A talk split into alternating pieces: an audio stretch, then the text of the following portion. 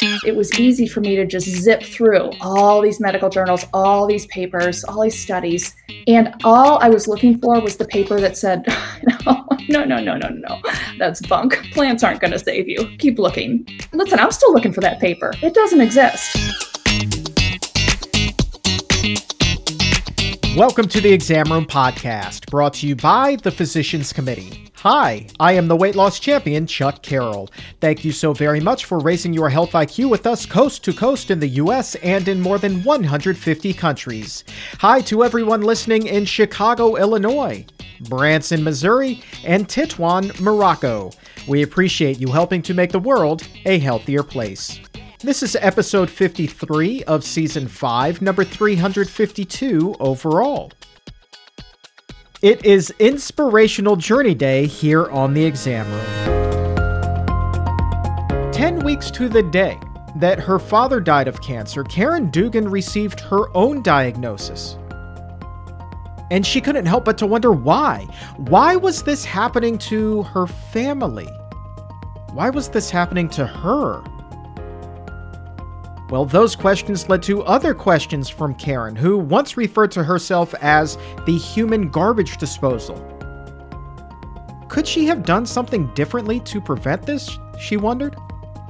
Well, her thirst for knowledge became unquenchable overnight, and as she learned more and more, she reached an unshakable conclusion that despite her genetic makeup, things did not have to go like this.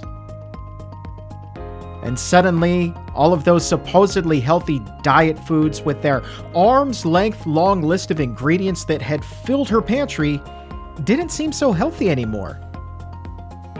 She wondered whether they were doing more harm than good. And as time rolled by, she learned more and more and more, and her diet began to evolve, eventually becoming exclusively plant based. Caryn now is cancer free, and she has turned her triumph into a mission to help others by opening the nation's first ever plant based culinary education center near her home in St. Louis. And her goal is simple to teach thousands what it takes to live a long and healthy life. And Caryn is here today to share her incredible journey with us. Caryn, so good to see you. Chuck, it is my utmost pleasure to be with you today. I'm a longtime listener, first time caller, and so excited to get the conversation rolling. Oh, you just tickled the old radio heartstrings in me. Um, before we get going, I must say, Dr. Jim Loomis, our friend, my colleague here, your colleague, um, is just one of your biggest advocates. He has been in my ear for literally years saying, You have to get Caryn on the show. You have to get Caryn on the show. She's got a great story herself, but really what she's doing out in St. Louis is unlike anything I've ever seen before. So I'm really excited to have a first time story to tell on the program because uh, really, once he explained what it is you are doing, he was absolutely right. I've never heard of anything quite like this before. So it is my honor to have you here. But before we get into uh, what's going on in St. Louis, I want to get into what's happening with you because, as is the case with so many of the extraordinary guests who have been on the exam room over the years, your mission is really quite personal. And I want to flash uh, forward or flashback, I should say, back to when you were growing up. Because looking at you today, Caryn, uh, you seem to be an extraordinarily healthy human being. You have this nice, healthy glow to your skin. Um, looks like you don't have a health care in the world, but you were once known as, and I quote, the human garbage disposal. And so when I hear those three words in succession, I'm thinking, well, that's probably not somebody that was eating the healthiest of diets. And you're saying that was you. So back in the day, what was going on with you? Well, I know. You know, it, it didn't even phase me to put that on my website because I was so used to my best girlfriend saying that about me. You know, oh, give it to Caryn, she'll eat it, you know. Um, and I, I was never first all, I will say I never really had a weight problem. Um, I mean, you know, I always went up and down, but um, never really had a, a, big weight problem.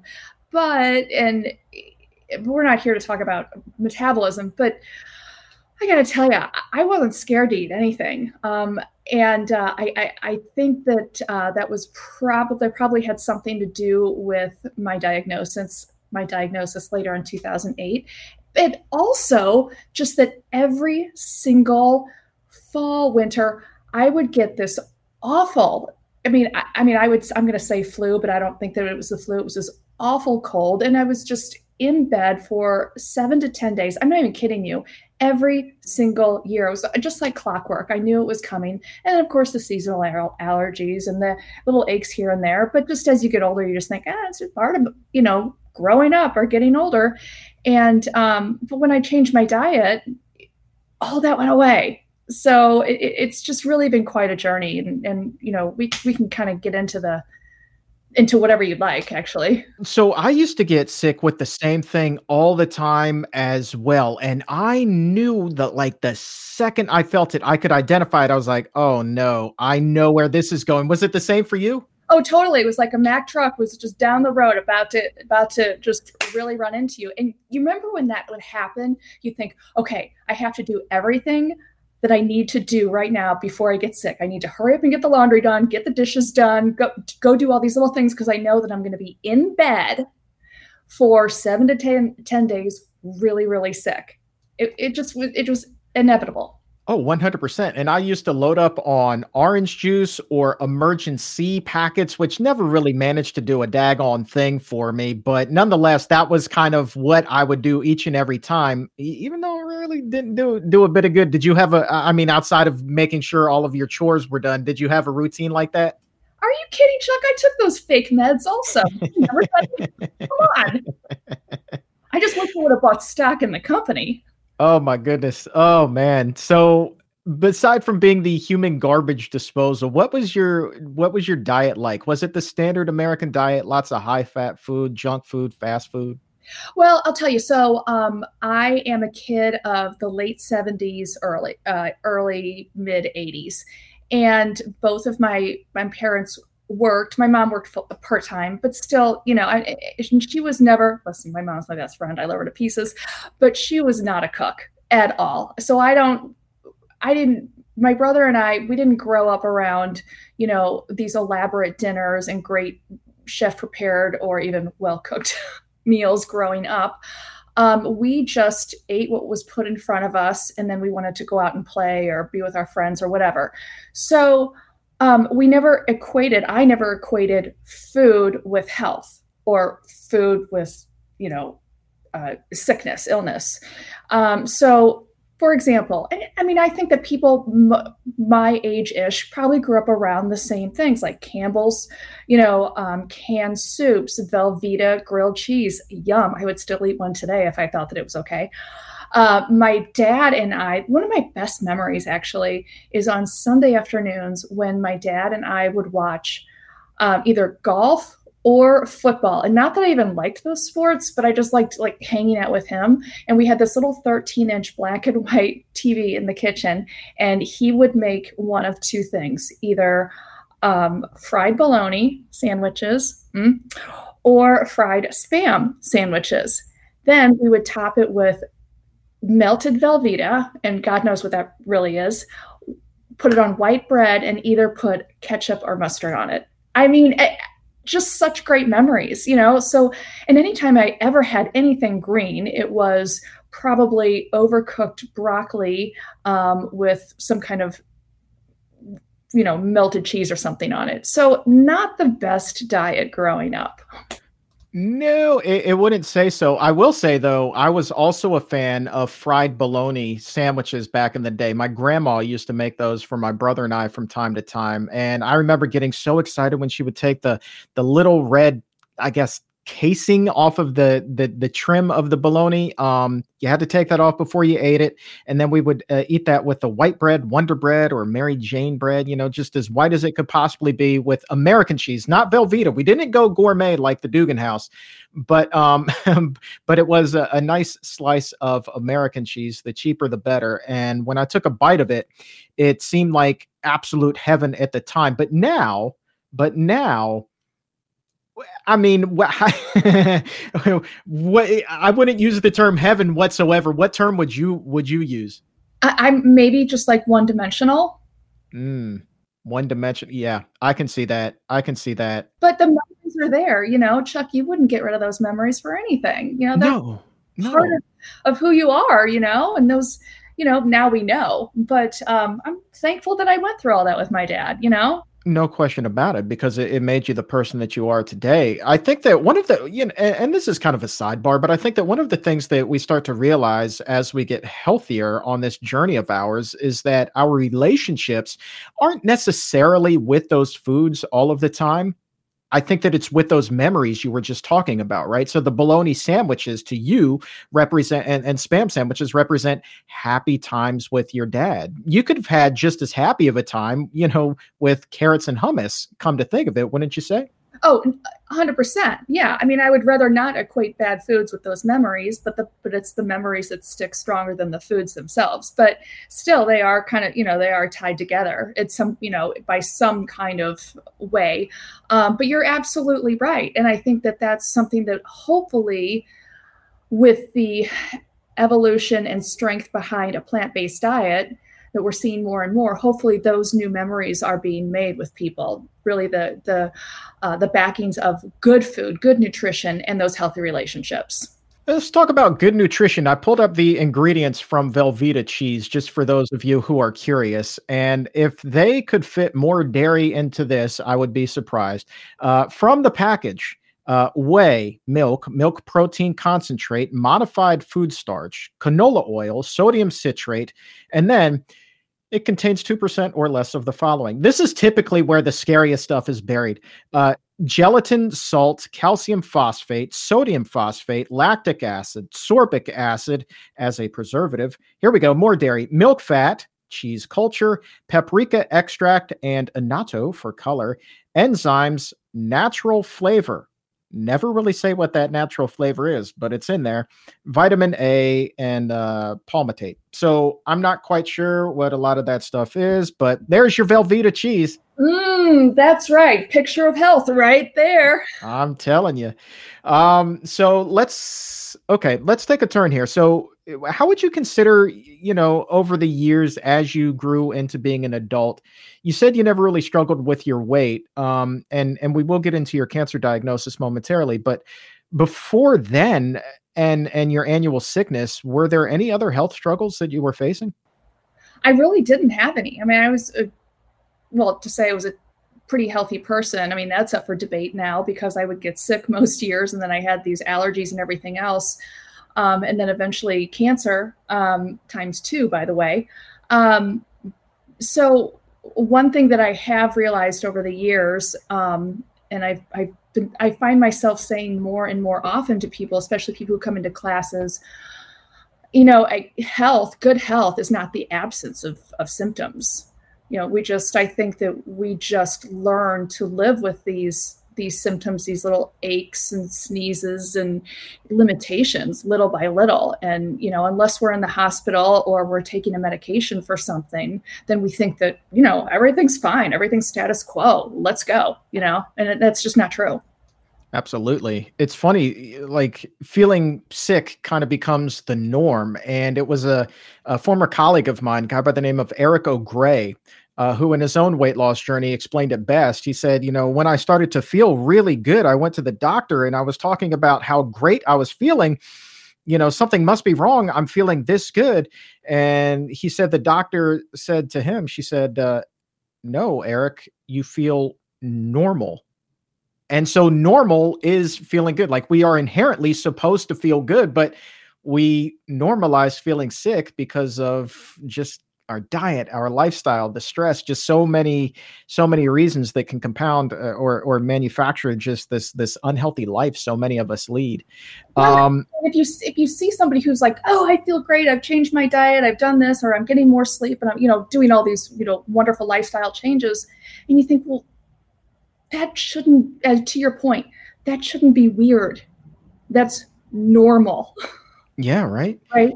Yeah. So many ill people who all feel about the same and are all making the same I don't want to say excuses because that just indicates that you know they do know right? Yep. I think that people a lot of people just don't know.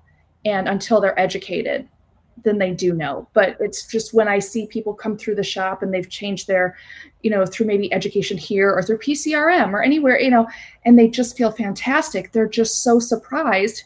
And i'm just not it's, it's for them. Totally for them. Yeah you know but it's funny though the way that we the, the majority of people are are looking at food. And i think that once you kind of cross over into the realm where you and i are right now it's it's hard to unsee things. Um, but I'll, I'll, give you a, a, prime example of one that really stuck with me recently was i was out to dinner um, with a group of people and uh, salad came with it, and this was after they had crushed appetizers like fried mozzarella sticks and, um, you know, something probably not getting them off on the healthiest foot.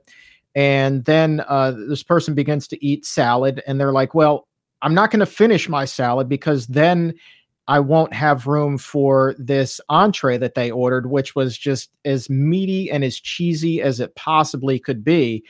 And i'm just i'm laughing to myself knowing that that's really not the place to have the conversation with the person about that. But what stuck with me Caryn was that i was like well maybe if you ate that salad you wouldn't want then to crush that big meat heavy dairy heavy entree that you just ordered that's got close to a thousand calories and god only knows how many grams of fat and so, you know, you start to look at things a little bit differently. And I kind of wonder if this person looked at things the same way, if then they wouldn't have that annual illness that you were talking about. They wouldn't have those stomach aches and uh, all of the other things that they typically will complain about. You know, are there instances like that throughout your day where you're just like, yep, the old me would have been 100% on track with what that person just said, but now, I just see things on a completely different level. Well, I, yes. So interestingly enough, here, and I'm sitting and broadcasting today um, with you from the Center for Plant Based Living in St. Louis.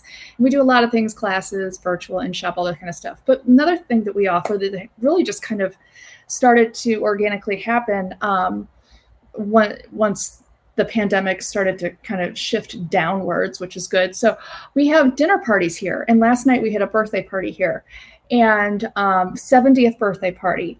This woman and her husband have been coming in um, for several months and um, she has lost weight. She feels great. Uh, he, uh, her husband, is no longer on metformin um, prostate levels back down to where they should be, looking great, feeling great. So, um, and I believe that he's 70 or somewhere around there. Uh, they look fantastic. Well, so they brought in family and friends um, to this to her birthday party last night. None of them are plant based, and um, I'm happy to say that they all ate a lot of their food. Were very complimentary. Um, it, it was a great night but there was one woman here who um, she's like, yeah, this was great food. I totally appreciate it. I understand. I get it. Um, but I cannot wait to have a steak. And I was like, okay, you know, like that's fine. I mean, it it it, it hurts me a little bit um, because when you say you get it, you don't. It's hard to like have a leg on either side of the fence. And, yeah. You know, and, yeah. and like but but but it's still okay because she appreciated the food and she had a hundred percent plant based animal free meal and i hope that maybe she woke up this morning feeling a little bit different in a good way you know we are all just little you know uh, little little instances along the way to helping people. You know, I'm not going to do something overnight. You're not going to do something overnight to help anybody. You know, maybe we will, maybe we won't, but chances are we won't. It's little messages along the way that help people get to a place where they understand how they can help themselves through diet and nutrition. Absolutely. It, it, takes lots of those little messages for somebody to make one big change, I think, you know. So that that could be message number 1 for that person, right? And who knows what else is coming down the pike that that may continue them on a healthier journey, right? So, you know, how often do you go out and buy something because you see or you hear or you read that advertisement for the first time?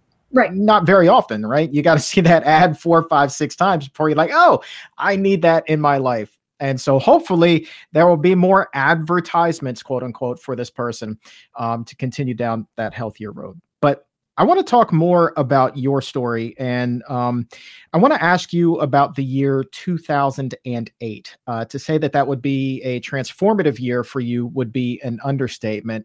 How would you sum up that year in one sentence? Man, that was a tough year. Yeah, yeah, I I bet. So in 2008.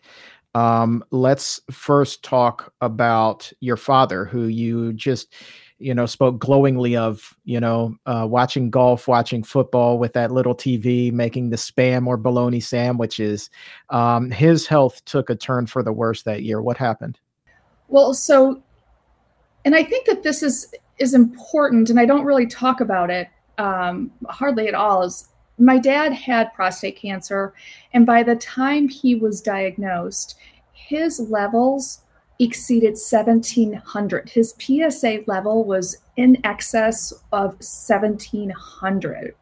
And usually you hear anywhere between zero and four, scooting up to five, maybe six. Okay, now it's time for surgery or some kind of some kind of therapy. And my dad um, which is it's a little weird because he was most of his friends were doctors and lawyers. He was a salesman. I don't really know how that happened. But when he needed to see a doctor professionally he had white coat syndrome. And which just means he did not want to go see them professionally. Don't tell me anything's wrong. So my dad um, passed away at the age of 60 but uh, the physicians uh, his oncologist said that he had um, he was diagnosed at 55, but he probably had cancer for five years already. So, prostate cancer, uh, for some who may not know, is uh, called a lazy cancer because it moves very slowly. And as long as you monitor it, you can kind of decide with your medical team if you really need um, some kind of medical intervention or, or, or what. But when you are at 1700, it's it's you know we we're past the the point of no return. So um, they gave him five more years, and he took four and a half of them and um, walked me down the aisle. So that's good. But um, so I, I just I think maybe this is also just a little plug for um, go get yourself checked. You know, um, you have this is such a slow lazy cancer that you know it's not like if you do have prostate cancer or any kind of elevated prostate level it doesn't mean you're gonna you know it's a death sentence by any stretch especially if you're in single digits. Um, but you know it is you know just just kind of watch it. So that's my two cents on that. Um, but he um, he passed away in 2008 and um, then 10 weeks after he was diagnosed eh, 10 weeks after he passed away excuse me i was diagnosed. Now i did not have prostate cancer. That's a whole different podcast. Um, i had malignant melanoma. And um, i listen sun worshiper but still i'm landlocked here in st louis so it's not like i'm always at, in the center and at the beach. Um, but you know again I'm a child of the late 70s, early 80s, and um, you know, baby oil and in the sun one or two weeks in the summer for summer vacation when you would get in the in the uh, the uh, the car and, and, head down to the nearest beach, um, I didn't do myself any favors. And um, if I knew that I was damaging myself, if my mom knew that it was really going to cause something, then she wouldn't have let me do it. So we live and learn. However, I have done a number. Uh, I've done a lot of research on skin cancer and diet. So now what I'm doing is I'm not completely scared of the sun. It is actually you know, for vitamin D levels, especially, um, I want to get it. And it is nice to have just a little bit of color. It makes you feel good. I just don't spend hours and hours upon, outside. And I eat well to help or to hopefully bolster my immune system enough so that I don't get cancer again. Well, you're talking about two very different forms of cancer, but nonetheless, I mean, coming just 10 weeks after your father's passing to receive that diagnosis, that must have been some kind of a gut punch. Well, I'll tell you, you know, I didn't grow up in a family who even had, I didn't know anyone who passed away or even had cancer in my family. I didn't know, none of my friends had cancer. I didn't really, I wasn't familiar with it, you know? So when you hear that somebody as close to you as a parent has cancer, and by the way, there's no recovering from it, and then you watch them pass away. I mean, he literally passed away in, in my brother's arms and my arms and my mom's arm. We were all holding him as he passed away. And and then to turn around and get the, the a same sort of diagnosis, and you think, well, what is happening here? So it was it, it really um it was the impetus, you know, that really got me. And it it was it was the one two punch that I needed because just losing my dad wouldn't have have brought me here. I, I would have just gone through the mourning process and tried to heal. Um, but having cancer myself, I, I, got to a point where, pardon me, but I was pissed. Yeah. You know, I, I, I was, I was, I thought, no, no, no, I am not ready. There is more work to be done. So let's figure it out. So yeah, so what was that? I mean that that moment for you where the light bulb went off when things started to click. Like, wow, you know, I have a whole lot more control over this than I ever previously knew. Um, do you do you remember? Was there one single moment where that that light switch was flipped and you had that big epiphany? Um, I think. Okay, so here's the thing. So when I went in for treatment and I had the tumor removed, um, and I was I was healing from that. I think it was a culmination of a lot of things, Chuck, because I was healing from surgery. My husband and I were in the middle of a whole home renovation that we were doing ourselves, by the way, and I mean like took everything down to the studs. Um, I was trying to be a good daughter to my mom, a good sister to my brother, to my brother, a good wife to my husband. I was working full time in a medical practice, by the way. Mm. Um, and I couldn't get away from my life, you know? So what I I think that I did is I kind of found a way to fight through and break through. And what I mean by that is I just wanted to educate myself. I thought, okay, I'm not finished here. This is not how the story ends. So I started, and I'm not even kidding you, I started Googling Dr. Google and just putting in, you know, cancer prevention and disease prevention and all these things. And um, oh, and, and I started putting diet also, even though I wasn't really in, I didn't, still was not making the connection between food and health. And so I'm Googling and I'm Googling and I'm like, I don't even know what I'm doing. Like, I don't even know what I'm doing. I'm just grabbing at things. And what kept generating, the results that kept generating were the benefits of a vegan diet. And I was like, really. Like come on. Like here i am again middle of the country 2008 nobody said plant-based then. They said vegan. And this is a very conservative town. So when you back then when i heard whenever somebody heard the word vegan it was like okay crazies. Uh, i've learned a lot since and no disrespect. I mean you know um, but uh, I thought, no, that's there's there's no way. There's no way I could give up my Velveeta, my chicken breasts, my you know like my frozen foods that I need to eat because they're quick in the microwave. And um, so I kept reading and reading. And then in this medical practice, I was the marketing director. I made friends with a few doctors, and I said, listen, I'm not quite sure how to read these medical studies. I mean, you, you have to learn how to do that. And um, I said, Would you, you know, can you guys teach me how to do this? So in some off time, these physicians taught me how to read these medical studies. So then I had those tools. And it was easy for me to just zip through all these medical journals, all these papers, all these studies. And uh, hand to God, Chuck, all I was looking for was the paper that said, no, no, no, no, no, no, that's bunk. Plants aren't going to save you. Keep, keep looking. You know, I mean, I, and I'm listen. I'm still looking for that paper. It doesn't exist.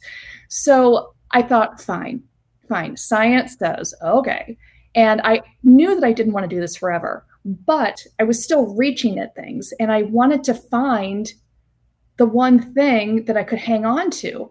So, in one fell swoop, I took all the animal products out of my out of my kitchen, made my husband real happy, and um, went to the grocery store and put all the things that I was supposed to put in my in my cart.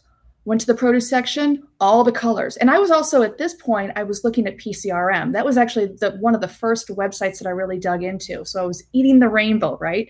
I was putting the green things in and the orange things in and the purple things in and the the blue all the colors in the cart. I had no idea what I was putting in my cart No idea. Nothing had labels on it. Things I hadn't eaten before in my life or that I didn't think that I'd eaten. So then I go over to the bean aisle. Oh, beans are good. It has this thing called fiber. Okay, does it have enough protein though? Right? You know, so throwing all that in the cart. Uh, canned tomatoes were okay, I guess. Then I went over to the bakery and um, now I had, I will say, I will say that I have graduated from the white bread to the brown bread, which means nothing, I know. But to me, I, I felt okay about that. Well, wasn't good enough this time. I had to go get what I was calling the hippie loaf. You know, the doorstop, the five pound thing, right? Heaved that into the cart. And I got home and I put it all out on the, you know, this makeshift counter because again, we were rehabbing. I really didn't have a kitchen. And I thought, well, shoot, now what do I do? I didn't know what to do. Nothing, again, nothing had microwavable instructions. Nothing had, there wasn't too many ingredients. So I, you know, I started, I started Googling uh, plant-based 101 recipes or, or whatever, and just started assembling food. I was no cook. I was just assembling food. So that that's really how the whole thing got started. And uh, I thought that perhaps I would only read just enough studies to get from to that point to assemble food but something something hooked on to me and uh, I, I couldn't stop reading the studies and it was the science that really brought me all the way to present day it's fascinating stuff once you get uh, kind of down that rabbit hole uh, with with health journals. Um, that there is just so much literature there, and you're right. It's like you want to keep you know, digging and digging and digging and looking for that one study that you said, well, well, plants aren't the answer, except, you know, when those studies are purported that evidence is purported i say purported because then you can kind of go in and you can kind of debunk it right? I think with the vast majority of the studies out there that point to plants being the healthiest food out there um, that that's independent research right? It's not exactly backed by the corn council or anything like that um, as a lot of the beef and the dairy and the you know uh, other studies pointing to you know butter is back you know are have a lot of industry funding to them um, I think when you get into the real independent studies, which is uh, the, you like this analogy, the meat and potatoes of uh, where uh, the true health literature lies, you know, it, it all points to this healthier way of eating a, a plant-based diet.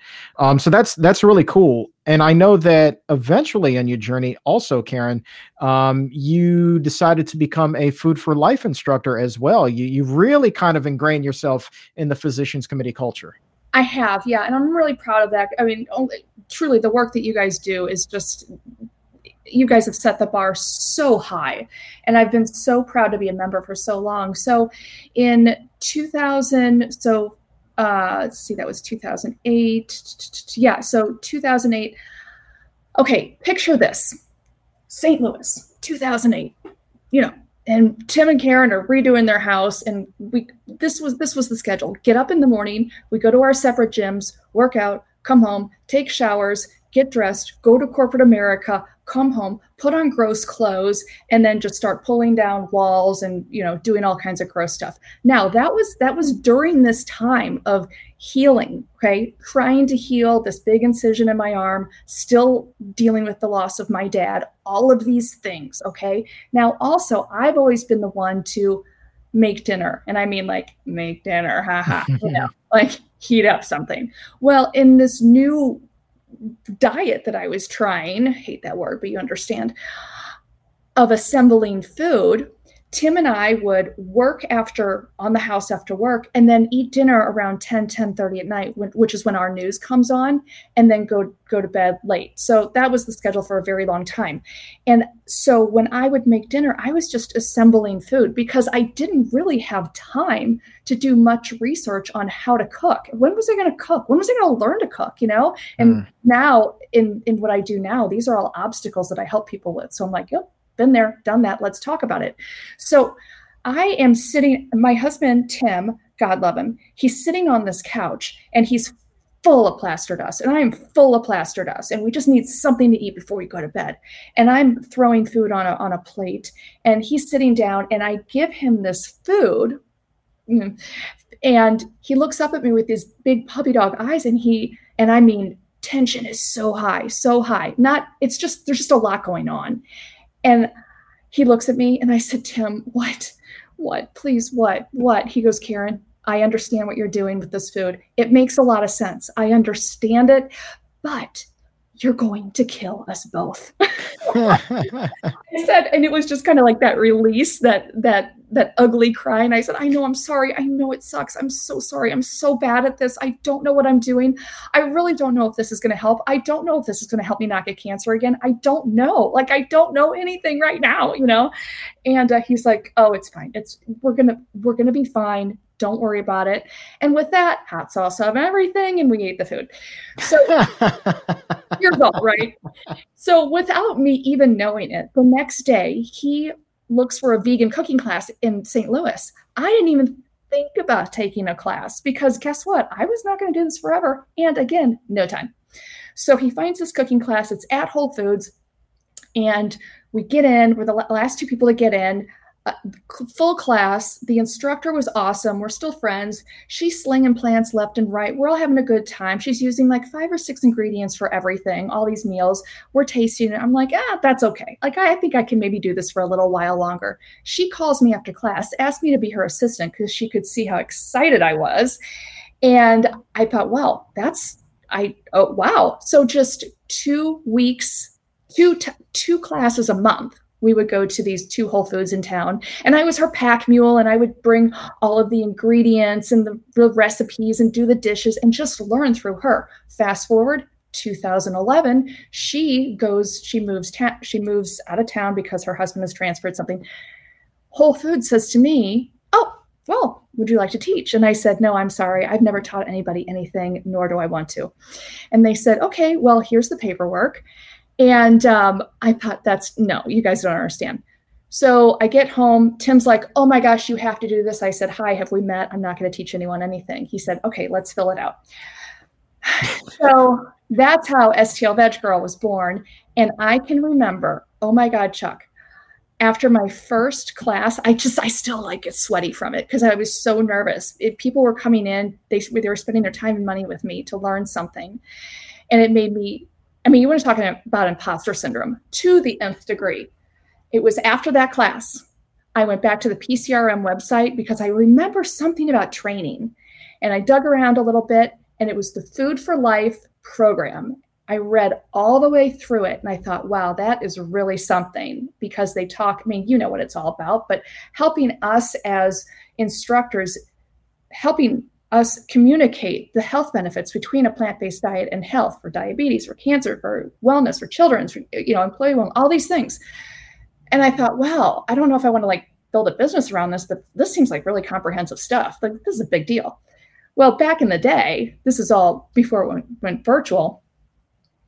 I had to, you have to like try out for this. Like this is this is not here's my money, I'll be on the next plane. You have to be legit into this. So you had to be on a plant based diet for health reasons for at least two years. I had a two and a half hour phone call with somebody. I don't even know who it was. Um, a, you had to do a video of yourself cooking one of the PCRM recipes. That was challenging. um, and then three letters of recommendation from people who are not friends or family or coworkers. And then like some kind of other application. But it was like it was a big deal. I spent a lot of time on this and then I was accepted. And then you have to get there. You know, you have to pay your way, you have to do all the things. And then I can remember getting back on the plane on the way back to St. Louis. And I was like, oh my gosh, I hope no one says anything to me because I have all of this information in my head and I'm trying to organize it in such a way that I sound like an intelligent human being when I start to regurgitate it out and hopefully help people. but it is it is the most it is the greatest training. I, I encourage anyone to go through it. It is it'll change your life, your whole outlook, and it'll really help you become a much better communicator, instructor, teacher. Boy, if that isn't the sales pitch, I don't know what is. Uh, but very accurate. Um, that that is so very true. Um, I, I help out with those the trainings now, and uh, I've never seen a more dedicated group of individuals. And it's because we want people who are going to be like you, enthusiastic and fired up, and really just want to get out there, teach those courses, and better their community. You know, and and and as I say on the show all the time, you know, help people do what they feel is impossible, and that's take charge of their health, which it's not impossible. It just takes a little bit of coaching. And that's where the food for life instructors come in, and they're doing just that. And that's now what you're doing on an even larger level with the uh, Plant Based Culinary Education Center. Uh, let, let's talk about this. So, uh, you you again you take all of your chips, you put them right into the middle of the table. You go back to the uh, casino. You say, "Hey, casino, let me get some more chips. I'm going to push those into the middle of the table as well." Lo and behold, now we have this culinary education center.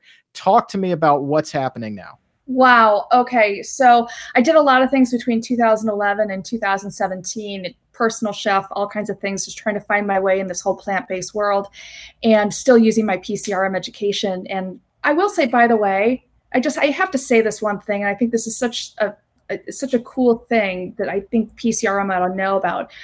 About two days after I got off the plane from PCRM, our cancer support community called me and the executive director called me and said, Caryn, can you please come in for a meeting? I said, Well, yeah, sure. Okay. Not knowing what was going to happen, she gave me a blank calendar and she said, I understand the, the type of training you just went through, and I'd like you to help our community you put classes on this calendar whenever you want and it still gives me chills and i'm still teaching there 11 years later wow so i i'm a, a, huge advocate again for the food for life program because i take it seriously. People who go through it take it seriously but so does the community. It's wow. a big deal. It's a really big deal. That's outstanding. So um, the center for plant-based living uh, the nation's first plant-based nutrition education culinary center all those words uh, jumbled up i guess. Um, you know, in 2017, I'm laying in bed awake and I'm thinking, you know, I've I've done these things like I've teamed up with Forks Over Knives and created a program that was very successful for people, and I've I've you know done these summits here in town with Dr. Jim Loomis and all these different things to hopefully help people out or help themselves out. Really, that's what it's about, and. Uh, and then you see people who have reversed their type 2 diabetes or on the road to or they're losing weight anyway they're feeling better, they're looking better, they are better. But what what is that thing where they start to add the foods back into their diet that got them in trouble in the first place? Why what is that? What's that what's the impetus to that? And I'm also a um, I went through Wellcoaches um, coaching program, so I'm a certified health and wellness, wellness coach through them. And so I, I started like thinking more on the coaching level and I thought, gosh, I think it's support. You know, whenever, think about it this way whenever somebody makes a lifestyle change, whether it's trying to exercise more or quit smoking or quit drinking or whatever it is, it's kind of easy to find that support, right? I mean, it's, it's, it's pretty acceptable. But when you start, when you make a diet change, okay, you are the only one doing that. You're on a solo mission. And by the way, now you're the weird one. So it without support to help you, it's really tough to stay the course. So I thought, you know, there's got to be somebody around this country who has a brick and mortar who does this thing that's in my head. And so I called some people who I, I know that you know, um, who are very high up in this plant based world, um, who I'm very just honored to be friends with as well. And I said, listen, this is what I'm thinking about doing can you tell me who else is doing this so that I can go to them, pay them for their time and their knowledge, and then create that in St. Louis? We need support. They said, no, that's not happening. I said, why not? They said, because nobody wants overhead. Everybody's doing what you and so many other people are doing. They're go they're service based. They're going to other people. And I said, that's ridiculous because if somebody is dealing with a cancer diagnosis or type 2 diabetes or just needs support in for anything plant-based related, I and everybody else should not be a moving target. They need a place to go. So that was in 2017. So for two years, I saved everything I had. And on the anniversary of my dad's passing, which was August 13th, 2008, we opened up the plant, the Center for Plant-Based Living in his name. So um, it was really quite a day and and I'm so proud to have this and uh, and up until uh, for seven months, we were gangbusters, people in and out of here all the time, full classes, you name it. And then we had COVID. But, you know, a lot of people have that story. So, um, but you know what? We made, we've made it. We're nearly out of the pandemic, hopefully, and we're still around. So I'm, I'm really happy. We're, I'm really happy and I'm really proud of what everyone's done here. No question about it, and uh, I'm just I'm still in awe. I know that uh, you're there right now, and that's your your kitchen uh, at the center, and it's absolutely gorgeous. Um, what type of classes are you offering now? I mean, I assume it's it's a little bit more in depth than just going in and and learning how to cook. I mean, it's a culinary education center, so you know, walk us through what the programs are like. So we do a lot of different classes, and just like straight plant based, whole food plant based cooking classes where I demo three to five recipes and everybody here gets to taste it and they also take away the recipes. I love it when people, and it just happened last week, we had a big class last Saturday. People were talking with each other, meeting, meeting each other changing, exchanging of phone numbers and email addresses. It's just the coolest thing, the support that just kind of organically happens. Now, also with Jim Loomis being our medical director as well, um, he comes in town four or five times a year. And we are, when we get together, we do kind of this doc and chef thing where Jim, and I, I know the science also, but he really takes the lead on the science when he's here. So I like to tell people he lays down the science and I show you what it looks like on the plate. I show you what the science looks like on a plate. So then I'm I'm the chef part of that. And we like to call this little song and dance culinary literacy. And that's really what we're doing here. It's not just cooking classes, it's culinary literacy and under, beginning to understand all about food, not just where to find it in the grocery store or where to find it in the farmer's market, but why it's helping you and what it's doing to your body and all the different ways you can get all of these nutrients. And how, I mean, it, it's just a whole comprehensive understanding of why and how food affects your health. And again, we just call it culinary literacy. Uh, absolutely beautiful, and I know the uh, the chemistry that the two of you have together. I'm sure it's it's not just a class. I mean, it's a full blown show. You know, dinner and a show. I'm sure that that's almost exactly what what what it is. Um, how many people have come through your doors now? Do you know? Oh gosh, well, no. that's a good thing, though, right? Too many to count. Yeah, definitely a lot, and really since the pandemic. Um, so many new people. I mean, so many new faces. And and I just think that, you know, because of the, you know, the popularity, I guess, if you will, of a plant-based diet, um, and, and so many people are beginning to understand again that super highway between food and and, and health. Um, it, you know, the walls are up. We're here to serve, and and it's people are still coming in, and new people are still coming in. That's great. That's that's fantastic. Um, what's what's on the horizon for you? I, I, mean, I would assume more and more and more classes, but uh, you know, if you could kind of blow out the candle and make a wish, what would that be? Um, so I will say that this um, Doc and Chef show that Jim and I have coming up on YouTube is really that's that's a big thing. Um, it'll highlight the Center for Plant Based Living, yes, but but more so it will help people understand in bits and pieces as you were saying a very comprehensive way of looking at food so um, we want to just really build that library. So, for instance, you know, maybe Jim and I will be at the farmer's market and he'll talk about the nutrition in nightshades, right? And kind of debunk some of those myths and then talk about the nutrition. And then we'll come back here in this kitchen and I'll make a couple of meals and, and walk you through some recipes. So it's, um, we're pretty excited about that. We've done a number of things around the country too. And we have a couple of things uh, coming up later on this year. But it's, it's a good, it's a good time here and I just there's so many things that warm my heart, especially when people come into the shop. We really just call this place the shop.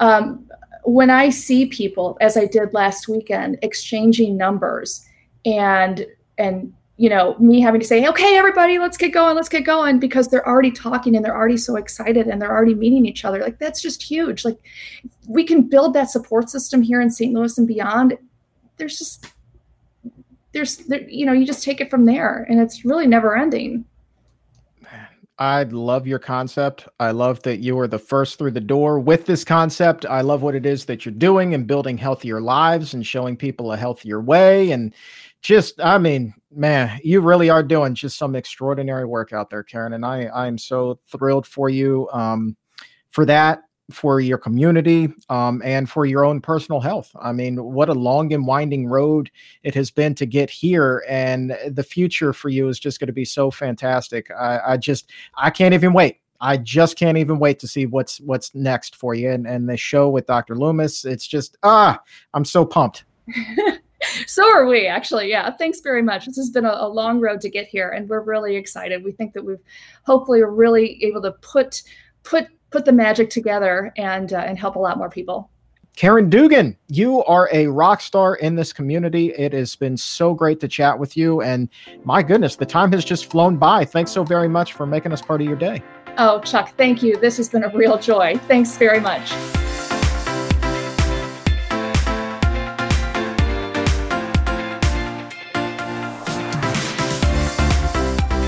A few months ago, I was joined by Chef Lauren Kretzer here on the show.